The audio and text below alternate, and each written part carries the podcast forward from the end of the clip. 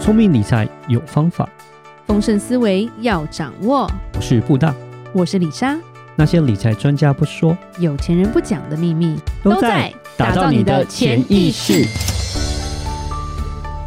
打造你的潜意识，让是理财专家不说那些事。大家好，我是主持人布大。我是布大人生与职场的好搭档李莎。布大，是，今天要讲一个比较严肃的问题吗？其实也还好，嗯跟继承有关了。嗯哼，对，因为台湾其实蛮多继承上的问题吧，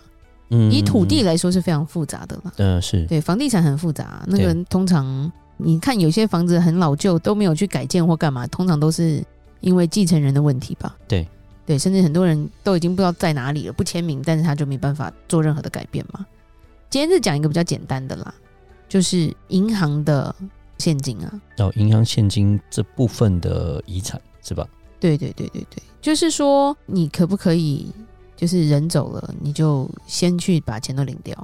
不打你是回答，你说人走之前吗？还是走了走了以后啊？对啊当然不行啊，这一定就是会冻结啊，对啊。没有？他你还是没要有，做他清还算没有吗做死亡申报，他就哦去偷拿走了。哦，这样子吗？对，擅自提领，这个是有伪造文书的罪，对啊，因会为被你抓你不是本人的嘛，然后也就是人已经走了，你这样子擅算是一个擅自提领死亡者的存款啊，对啊，对这个应该是刑事的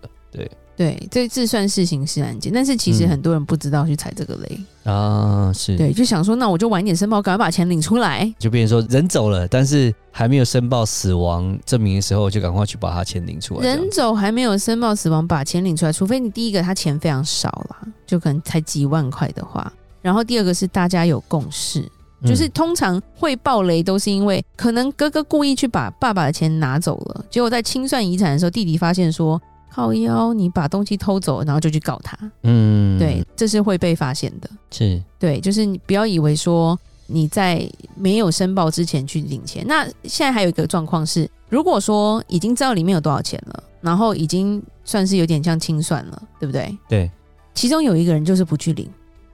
那其他人可以领吗？不知道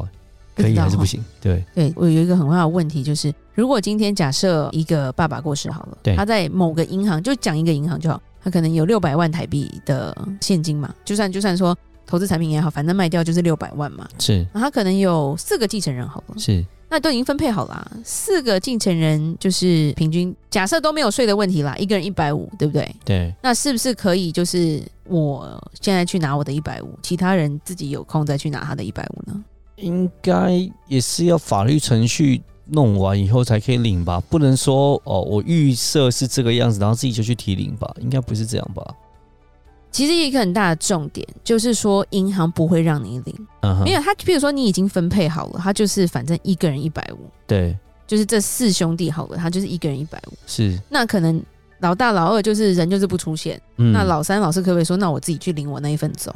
结论是不行，哦是哦，不能说如果都已经讲好，都分好，就是一人一份这样子，然后要一次要全部一起领这样子，一起基本弄上银行的要求是所有人都要到场，哦，然后在同个时间他就是做好这个分配，就是然后关户。就把那关户，然后呢就把这些钱存到新的对户头，但是要对一起做，四个人要一起到，对，不能就是各自做各自的这样子。是因为在 OK，遗产在没有分割，他还没有在领完之前，它是还是共有的，对对对，它是属于共有的，所以是这个共有的东西不能说，虽然你每个人都有一份权利了，对，可是你不可能说我先把它挖走。嗯就有点像是这一只牛好了，它是一只牛，你不能说我先切四分之一走， 嗯，剩下四分之三你们有空再来拿，是因为这只牛就挂啦，嗯你懂那意思吗？了解，它等于是这一份就是现场杀了，然后分成四份，你们就带走。因为还有一个重点，就是银行很怕被告啦，对，因为怕说有纠纷，不是因为你你钱是不是有利息，我晚几天领，可能金额就会有点不一样啦。对，那这怎么分？对不对？你今天只要有个赌篮 没有啦，有一个要搞你的话，对，就可能会出来纠纷了。对啊，就晚领早领利息对又会有差别，或者是说，因为已对经分成四份了，是可是其中一个他其实觉得这不公平，嗯，所以他不出现。是那如果其他三个领走了，那他觉得，哎、我已经觉得不公平，我没有同意要这样分呢、是，你怎么可以把钱已经给别人了？嗯所以银行会陷入很大的麻烦。对所以他才会要求说，所有人都要到场，是然后一次把它出清掉就对了。嗯，我觉得这个会是一个大家可能会觉得说，哎、怎么会这么复杂，对不对？像部长你刚刚讲啊，我不能只把我的拿走就好了嘛？对这不是现金是可以分割的啊、对对对对，所以我们要把它想成一头牛。 ，OK，对，然后或者是说，诶，很多人会说，继承人其中一个可能在国外，对不对？然后如果又遇上 COVID，那是很烦。那那可不可以，我就拿出他的存折跟印章，就帮他领一下就好了，嗯，对不？对？不行，对，就是不行啦。就算是有遗嘱在啦，银行大部分都会说不可以，还是都不可以就对了，因为他会怕真的会出问题。是是是，除非就是说人真的在国外回不来，那你可能要先经过就是台湾的在台办事处、国外的经文处，可能找一个你要写授权书，呃授权书然后你对又要去公证，然后对你要提供非常多的证明之后，嗯，才有可能说有找代人理去人这样帮你子代理去领啦。对对对，但这个东西也是要花一段时间的啦。是，对，那其实还有另外一个东西叫做保管箱，那就更复杂了。嗯，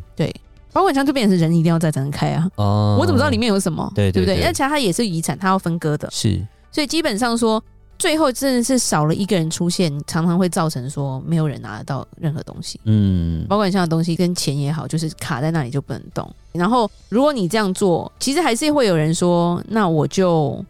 去偷领或干嘛的，因因为有时候银行就是看存折什么。嗯对那其实刚刚李莎有讲，这是伪造文书罪，是还有所谓的侵占罪。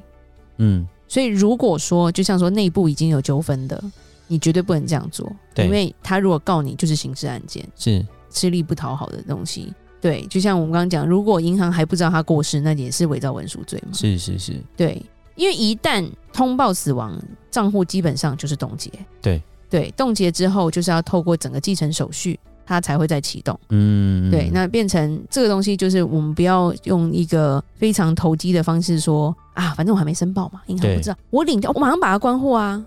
我关完之后，他也就没办法啦。对，但就是如果说之后死亡证明出来之后，backtrack 的时候发现这个问题的时候，变成是一个刑事责任就，对，银行也会告你，因为你会让他陷入麻烦。嗯，是，对，然后现在很多人会觉得说，那会不会银行有所谓的期限？嗯，啊，如果我们家大哥一直不出现的话，那遗产是不是就国家就拿走了？嗯嗯，那会紧张嘛。然后有钱不拿，其实有时候怎么可能，对不对？他们就会怕说，哎、这个钱会不会不见就对了。是，那其实我们要分说遗产的一些类型，其实银行存款的遗产是没有所谓的继承期限的，是，对，因为银行存款是个人与银行之间的私人的法律关系。嗯，所以跟国家比较没有关系，国家是没有公权力介入的啦，对，所以银行本身它不会擅自把它结清掉就对了。嗯，就是他就是等一直等着继承人他们都瞧好了，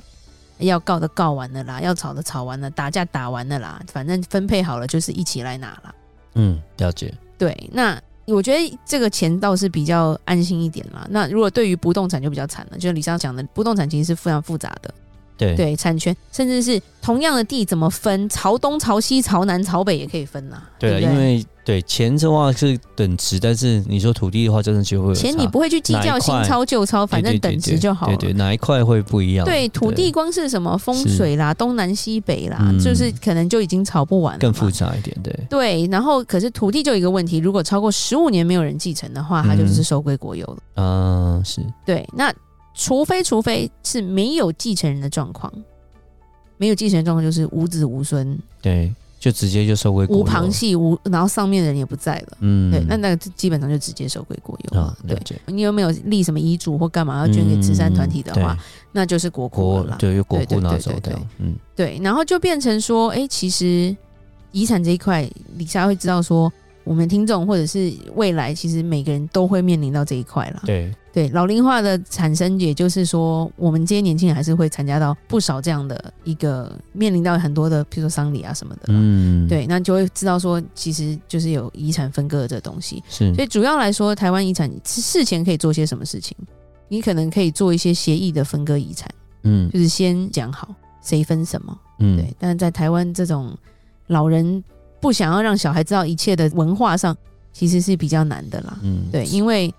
通常都会吵架，对啊，嗯这是一定的，不会有共识，是对不对？最后就要告来告去，告来告去，告来告去嘛。对啊对对对啊对对对是，对，所以这条路比较难做，所以嗯通常会走到就是最后一个方法，裁决分割遗产啦。嗯，有点像是可能就是国税局去裁决，或者是如果要吵架的话，就要进法院，法院就要去做一些强制分割或者是嗯怎么分割的一个方式了。对，对，然后这些官司